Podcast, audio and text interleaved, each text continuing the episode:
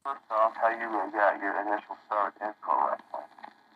Well, it was like uh, I was one of those kids who uh, liked it as a little kid, grew out of it in middle school, and I made fun of my buddies who liked it.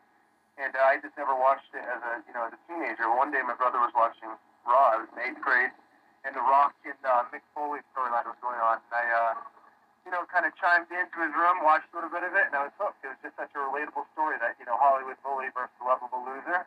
Uh, from then on, my buddy and I made a championship belt out of his, one of his dad's, like, old construction belts, had a match for it in the basement.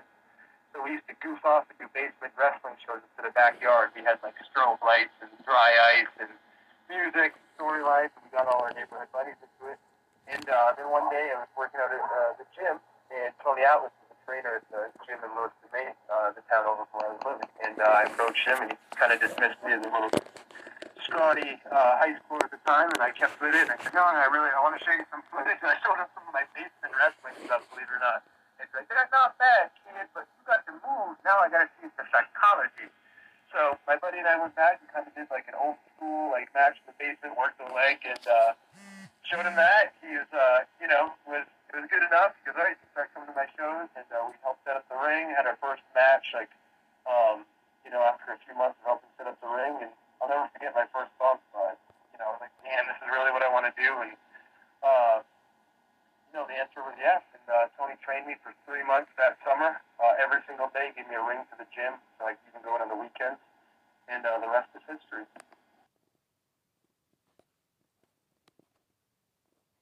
I'm ready. Hi, this is Laura Hall. You probably know me best as the improvisational piano player on Whose Line Is It Anyway?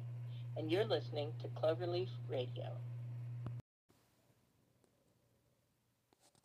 My favorite movie that you had a small part in was uh, Things Are Tough All Over the Cheech and Chong film. Oh my gosh, that was forever ago. That, that was, even though a small part, very memorable. I just wanted to ask you about your memories of filming that and working with uh, Cheech Marin.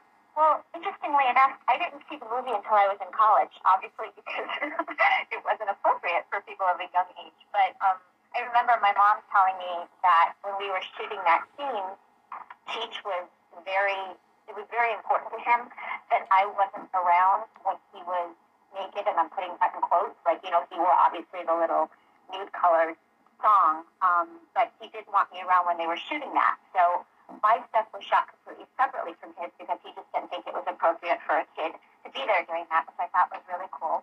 Um, and we had lunch together. I remember that. They're nice guys. I'm ready. Hey everyone, this is Brittany Ebert from Jane the Virgin. Just wanted to let you know, thank you for listening to Cloverleaf Radio. This is Clarence Cloverleaf, welcoming you to Cloverleaf Radio. Thank you so very much for joining us and for supporting us for 14 wonderful years. I cannot believe that I've been involved with Cloverleaf since 2011.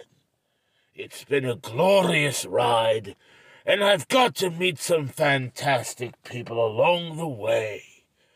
And one of those people I met just this last year.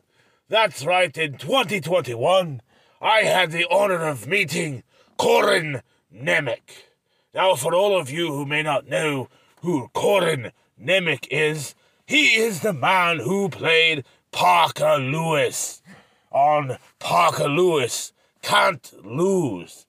And of course, he's a very talented actor who's been involved with a lot of wonderful shows and films, including Battlestar Galactica. Well, after the show, we were at the after party at the hotel room. And even though I am 81 years old now, I still know how to boogie. Well, Corin happened to, uh, keep buying me shots of Jägermeister, my personal favorite, and before you know it, I was out trying to do the Charleston. Now it's been probably thirty years since I've gotten on a dance floor, and in my advanced age, doctors would probably tell me that Charleston was probably not uh, very good since I have a bad hip. But then again, doctors, well, they're just doctors. I will leave it at that. But during this fantastic shindig, I somehow fractured my hip. I was very, very sad. And not only sad, I was very hurt. I guess hurt probably before the sad part. Regardless, Corin came over and scooped me up like the Incredible Hulk. This man, he's got the strength of eight young boys, and I just couldn't quite understand it because his frame is, although a solid size, not quite the biggest.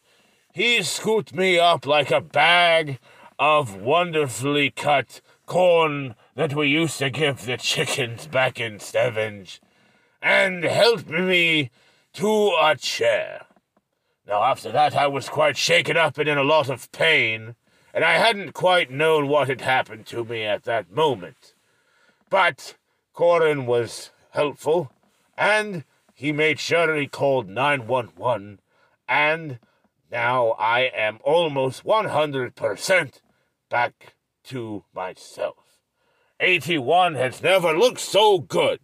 Thank you, everybody, for listening to this special edition, returning edition of Collections of Recollections.